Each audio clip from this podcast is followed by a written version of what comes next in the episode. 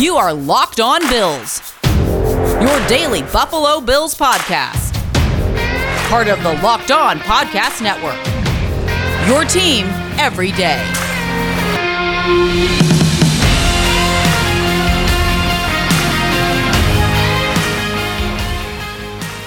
What's up, Bills Mafia? It's Joe Marino from the Draft Network, and I'm your host of Locked On Bills. Happy Thursday to you. We're going to continue the performance review series today, focusing on the defensive ends. We've done all of the offensive positions. We had a couple of uh, good follow up podcasts, one with Nate Geary of WGR 550 to recap some of the biggest questions that I had digging into the positions. And then, of course, what I thought was an outstanding conversation with Benjamin Solak regarding Carson Wentz and the Philadelphia Eagles and that situation, and to see if there's a cautionary tale baked into that for the Bills when it comes to the Josh Allen extension that is on the horizon. And um, man, I thought that was such a good conversation where my mind was blown listening to Ben talk about that situation and learning about the dysfunctional franchise that the Eagles are and have been and how that impacted Wentz was eye opening. So if you missed that, go back and listen to it. But today we're talking defensive ends here on the podcast. So a few quick notes here before we dig into the defensive ends. And a lot of the comments that I'm going to make right now apply not only to the defensive ends, but the defensive tackles, which we will talk about tomorrow. But the Bills finished with 38 sacks in 2020. That was 15th in the NFL. So right in the middle. And I think they did really well when it comes to creating pressure. In fact, on 52% of the passing plays that the Bills defense faced in 2020, the Bills had a pass rusher beat their block in under two and a half seconds, which was the second best frequency in the NFL. Only three teams in the league were above 50% the Steelers, the Bills, and the Washington football team. So the Bills didn't get a ton of sacks, but they did create pretty consistent pressure. Couple of other thoughts. Number one, they played a lot of quick triggered quarterbacks. If you guys recall, in our comprehensive primer uh, leading up to each Bills game, I would always tell you the percentage of time the quarterback the Bills were facing that week got the ball out of his hands in under two and a half seconds and over two and a half seconds, and tell you their average snap to throw. And there was a lot of guys that the Bills faced this year that were quick triggered quarterbacks that got the ball out of their hands very quickly. And if they weren't that, they were the dual threat type quarterbacks that you have to worry about containing them and you know you can't be super aggressive when it comes to you know really closing in on them because they can make you pay. So I don't know that the Bills played a great schedule for really compiling a lot of sacks, but you know I think the pressure percentage is really really good. I think the run defense was definitely below average. They had some good moments against the run, and I think when they had to stop the run, when it, whether that was Baltimore, Tennessee, uh, the the Raiders, they they were able to do that. But I think the big picture, the Bills were kind of below average against the run, uh, especially when it comes to the defensive line. And then I think at the end of the day, the disappointment in the Bills' defensive line comes from the investments that were made by Brandon Beane. Uh, the Bills had the most money in the NFL committed to the defensive line, $51 million. Uh, and that's a lot to pay for average to below average results. And so, you know, the Bills didn't have a, one guy, right? You look at a lot of defenses and they have a Bosa or a Garrett or a Khalil Mack or one of those elite premier pass rushers. And the Bills don't have that one guy. So what they tried to do was create a lot of depth and have a lot of average to slightly above average players that um, you think can make up that difference in not having that one elite guy. And so, um, in a defense where they like to rotate a lot, that's the that's the plan that the Bills went with, and I think it um, didn't quite meet what Brandon Beane and Sean McDermott and obviously the fans had hoped for in terms of production. And I think on the heels of that Super Bowl win by Tampa Bay and seeing how effective that front four was at getting pressure on Patrick Mahomes, you know, I think it helped to increase the frustration that we might have right now as we think about the Bills' defensive line. So let's talk personnel. Jerry Hughes. He was acquired via trade in 2013, courtesy of the Indianapolis Colts. The Bills sent Kelvin Sheppard, a linebacker, to the Colts in exchange for Jerry Hughes. Jerry Hughes is still sacking quarterbacks in the NFL, and Kelvin Sheppard is a coach for the Detroit Lions. He is 32 years old. He turns 33 in August. He's entering year two of a two year, $21.5 million deal. The Bills could cut Jerry Hughes and save $7.4 million of salary cap space. I think it's a better chance that they will restructure that deal, maybe defer some of that salary to next year, add an additional year for Hughes on the deal, and um, give Hughes some security for where he's going to play football in 2022, but also give the Bills some relief this year when it comes to salary cap space. I think that's a more likely outcome than the Bills parting ways with Jerry Hughes because I think he has become an important leader for this team. And I think Sean McDermott and Brandon Beane really respect the player that he is. And so I don't anticipate him not being around, but I do think uh, the Bills can take advantage of the salary situation and the contract situation for Hughes eh, add a year you know, spread out some some salary a little bit, give Hughes some security, and give the Bills some cap relief, and it's a win-win for both sides. In 2020, he played in 15 games with 15 starts. He played 58% of the total defensive snaps on the season. He logged four and a half sacks, four tackles for loss, 45 total pressures, and two forced fumbles. Jerry Hughes had a good year. You know, was he a dominant football player? Was he an elite pass rusher? I don't think so but I think he was the Bills' best pass rusher, and he stepped up and made some big plays when the Bills needed that to happen. I think he was the one guy that I had some level of confidence in that when the Bills had to get some pressure or they needed a big play, that he was the guy that I had the most confidence in to deliver that. Obviously, he brings the leadership component. He's been part of this team for a long time. He's been that one guy that has, you know, stuck around through so many regime changes and I think that speaks to the value that he brings as a leader and a teammate. Um, I think one thing as we reviewed the 2020 season that we have to mention that I don't think is talked about enough is the fact that he played a lot on the left side this year. He played most of his snaps on the left side this year, which is a big, big shift from previous seasons where he almost exclusively played on the right side. And the Bills brought in Mario Addison, who was another one of those almost always played on the right side. And Jerry Hughes was the guy that wound up being the interchangeable piece there. And so for Jerry Hughes to, you know, really make that shift, and it's easy to say, like, oh, you just play on the left side instead of playing on the right side. That's a whole lot easier said than done because everything's different. Like you literally have to reverse all of your technique and you know, your your hands are different, your your feet are different and um, it's no small task. There's a lot of muscle memory that um, is ingrained in Jerry Hughes from being a right side player. And so, because he was never that type of player that always switched sides, it was a big change for him and a big shift in you know the way he played the game. And so, I think we have to keep that in mind when we talk about Jerry Hughes and what he did for the team in 2020. And and again, I think he continues to play good football for the Bills. Now, when it comes to 2021, I'm hopeful to get more of the same from Jerry Hughes. Hopefully, the unit as a whole takes a step forward because I don't think at this point in Jerry Hughes' career, you're looking at him and thinking that he's going to be a different player, right? I mean, Jerry Hughes has definitely reached his ceiling in the NFL, and it's just a matter now of how long can he continue to be a valuable and meaningful contributor for the Bills defense.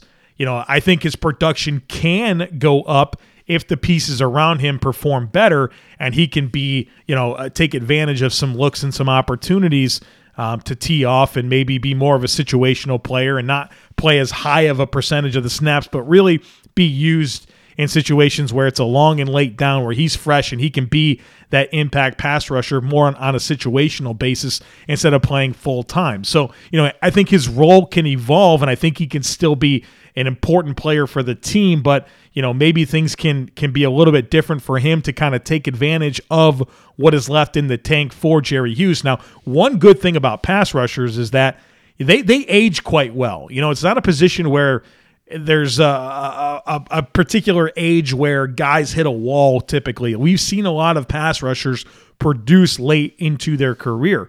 And so Jerry Hughes at, you know, he'll be 33 for the next season. I'm not looking at him and thinking that, you know, he can't be effective because of age, because pass rushers do perform at this point in their career, guys that have that technique. And I think Jerry Hughes is a player that, as I've watched him play and develop, he has become more technically refined and it hasn't been all about burst and bend off the edge. So I'm hopeful that Jerry Hughes continues to be a meaningful, impactful player for this team. And I think in order for that to happen, you know, it's not going to be about Jerry Hughes developing. It's going to be about the, the people around him and the scheme around him taking that next step so that they can get the most out of Jerry Hughes at this point in his career. But I expect him to be back, hopefully under a restructured contract and, um, you know, continuing to make some important plays for the football team. Mario Addison, a 2020 free agent signing, 33 years old. He turns 34 in September. He's entering year two of a three year, $30.4 million deal. The Bills can cut Mario Addison and save $6 million against the cap. In 2020, he played in 15 games with seven starts. He played 56% of the total defensive snaps for the Bills this season. He registered five sacks. That's the first time since 2015 he actually had less than nine sacks. So, a big time down year for Addison when it comes to sack production. He had seven tackles for loss, 39 total pressures, and one forced fumble. In 2020, he was okay. I wanted a whole lot more from Mario Addison, who the Bills basically said, you know, Shaq Lawson, you can walk. We want Mario Addison. You know, the Bills could have given the same deal they gave Mario Addison to Shaq Lawson and kept Shaq Lawson. But this is a choice that they made. They wanted to have Addison instead of Lawson. And um, I don't think Addison made an impact in 2020 like Lawson did in 2019. And Lawson's surely a better run defender and a much better contained player. So I wish the Bills would have kept Lawson over Addison with the benefit of hindsight, especially because those deals were so similar. Now, I will say that Shaq Lawson and Addison, they signed similar deals in terms of years and money, but the structure of the deals were quite different. Where Addison, you know, the Bills can move on from him right now and there won't be any penalty. Where the Bill, the Dolphins are kind of locked into to Shaq Lawson. But um, you know, I, I think Mario Addison, he faded a lot he had his moments. I think early in the season he was more effective. You saw him have contain issues. I mean, certainly the run defense was below my expectations. And he I just don't think he ever really delivered in big moments when the Bills needed pressure. I wasn't thinking, wow, Mario Addison, you know, we have this guy and he's going to be the player that can make a difference on this snap. You wanted him to, but it didn't really happen. So, you know, I think Mario Addison was below average and he did not quite meet my expectations for this year. So when I think about 2020, my question is will he be around? I think the Bills probably like him. You know, I, I mean, this is a player that Brandon Beane, it feels like every opportunity he gets to mention that when he was the interim GM in Carolina, he signed him off the Washington practice squad, and then we know that he turned into a really good player for them. Well, does he want him to stick around? We heard all about the rapport that him and Jerry Hughes have developed and the chemistry that's there. He's familiar with Eric Washington, the Bills defensive line coach. You know, I just I don't know if I look at this and you know, we might see well, the Bills can cut Mario Addison, save six million dollars, and he didn't make much of an impact, so that makes a lot of sense to us. But you know, I feel like the Bills have proven us time and time again, whether that's Trent Murphy or a Pat DiMarco or a Lee Smith, that you know they like these types of players to stick around that um, bring value to the team. That's not necessarily what they do on the field. So I think there's a good chance Addison's back. If so, I hope that means it's under a restructured deal because um, he's got a hefty price tag for 2021, and the Bills need some space. And you know, I don't think he's going to get a big deal on the open market. So hopefully, if Addison is back, it comes at a restructure. And if he is back, then he makes more of an impact. He shows up more consistently. He doesn't disappear for stretches. So I think it's fair to be a little disappointed with what the Bills got from Mario Addison. And, you know, I mean, the numbers do kind of tell the story here where you know, this is a 9, 10, 11 sack a year guy every season since 2016. And here he is with five sacks, 39 pressures, you know, uh, just not making a very big impact for the team. And you, you kind of couple that with contain and run defense issues. And, you know, Addison wasn't quite the player I, I was hoping the Bills got when they signed him. RockAuto.com is a family business that's been serving auto parts customers online for 20 years. Go to RockAuto.com to shop for auto and body parts from hundreds of manufacturers. They have everything from engine control modules and brake parts to tail lamps, motor oil, and even new carpet. Whether it's for your classic or daily driver, get everything you need in a few easy clicks delivered directly to your door. The RockAuto.com catalog is unique and remarkably easy to navigate. You can quickly see all the parts available for your vehicle and choose the brand, specifications, and prices that you prefer. Best of all, prices at rockauto.com are always reliably low and the same for professionals and do it yourselfers.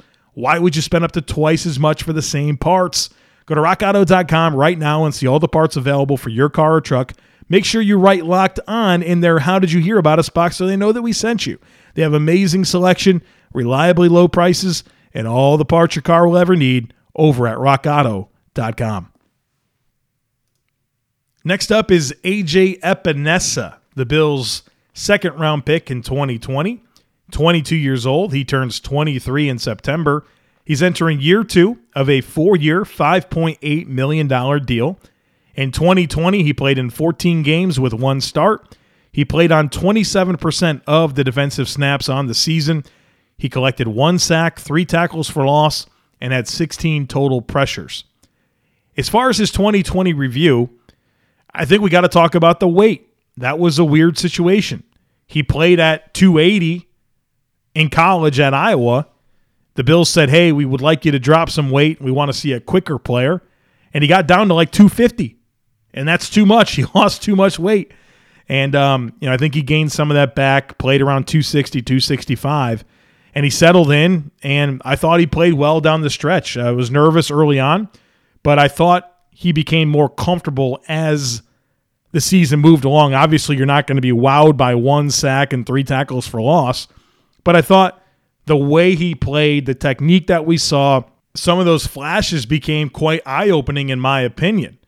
So, as far as my 2021 outlook, I want to see him stick to the right playing weight and develop from there, right? I'm sure if you're used to playing at 280 and all of a sudden you're 260, 265, it's different. You, you move quicker.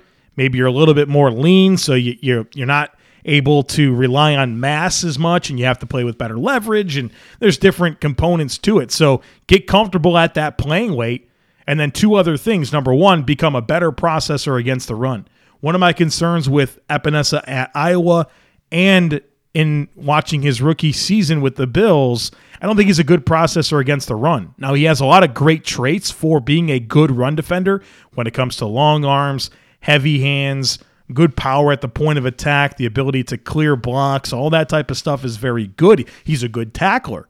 But where he struggles against the run is the mental side, and that's identifying blocks and knowing how to respond. You know, when you play defensive end, that blocker can only do so many different things to you. And it should be ingrained within you to have very timely responses uh, to that block. You have to know how to combat that block. You have to recognize how they attack you and where you're supposed to go. And there's times where he doesn't feel that blocker trying to reach him. He doesn't see them going down. He doesn't respond quick enough to those situations. And sometimes he's out of his run fit, not because he gets moved out of his run, run fit. It's because he doesn't process what's happening in front of him quick enough to be in the right position. So, number one, we need to see him develop better processing skills against the run. Number two is grow as a pass rusher. The Bills' best opportunity, in my mind, to get better edge rush in 2021 comes from AJ Epenesa getting better and becoming a more effective pass rusher. I'll get to more of that at the end. But this is the young player, the reasonably high draft pick, the guy with talent that has not reached the ceiling, that has a chance to be an impact edge rusher for the Bills next year. The Bills are picking 30. They don't have much cap space. So I don't know where the real opportunities to upgrade this group is going to be. The best chance, in my view, is probably AJ Epenesa taking that step.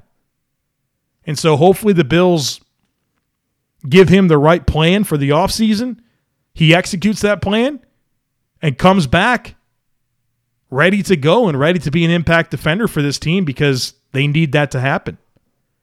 Darryl Johnson, 2019 seventh round pick, 23 years old. He turns 24 in April. He's entering year three of a four year, $2.6 million deal. In 2020, he played in 15 games with no starts. He played 21% of the defensive snaps, 58% of the special team snaps. He collected one sack, three tackles for loss, and eight total pressures. As far as his 2020 review, I continue to love that he is an impact player on special teams and he can also be that fourth defensive end.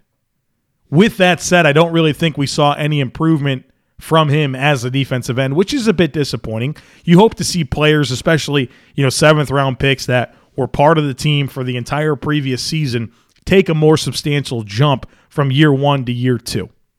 So I love the impact on teams, but I wish he took a step forward at defensive end. So for 2021, I'm looking for that step at defensive end. I think he has a chance to be a really unique player in the NFL. You don't see defensive ends that are also four phase special teams players. So you can really get a nice combination player here, a four down player, in a spot that you typically don't. So I'm really intrigued by his skill set, the value that he brings as a combination player.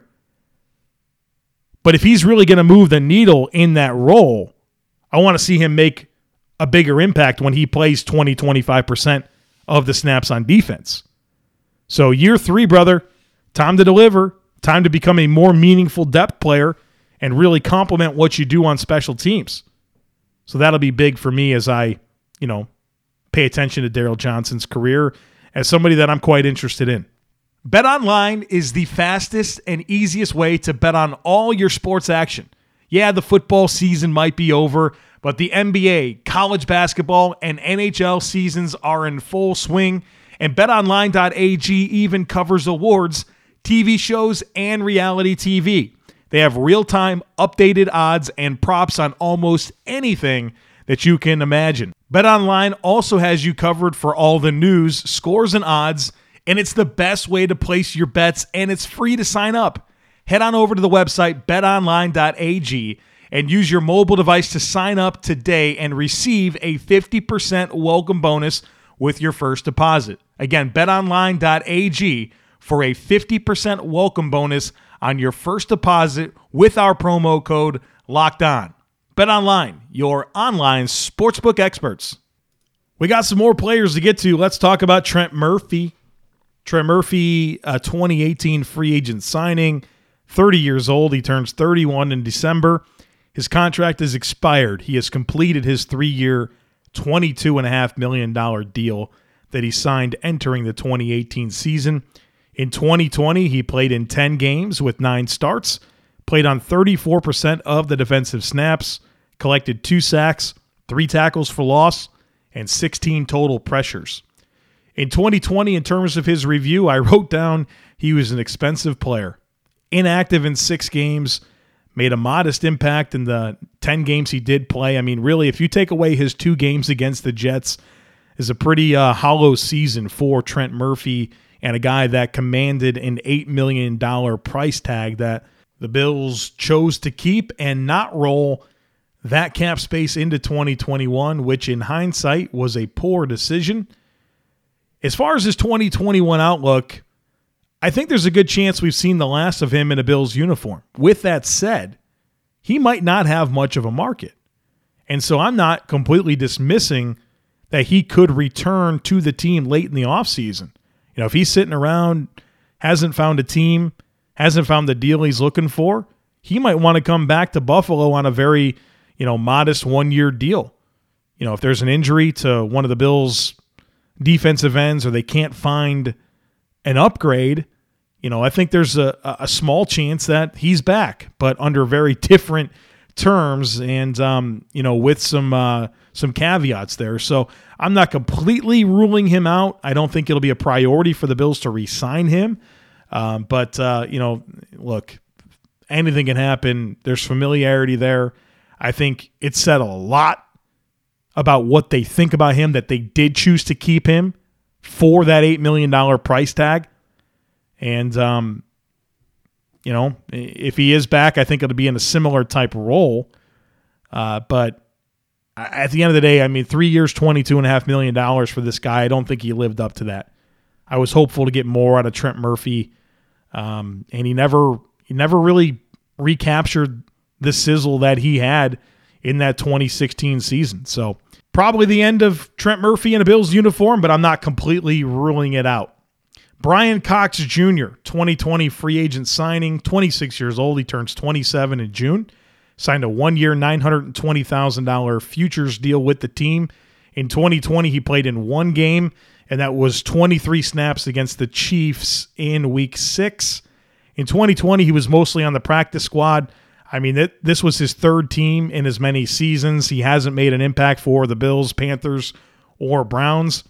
You know, I think he's got a good chance to be back on the practice squad in 2021. The Bills are familiar with him.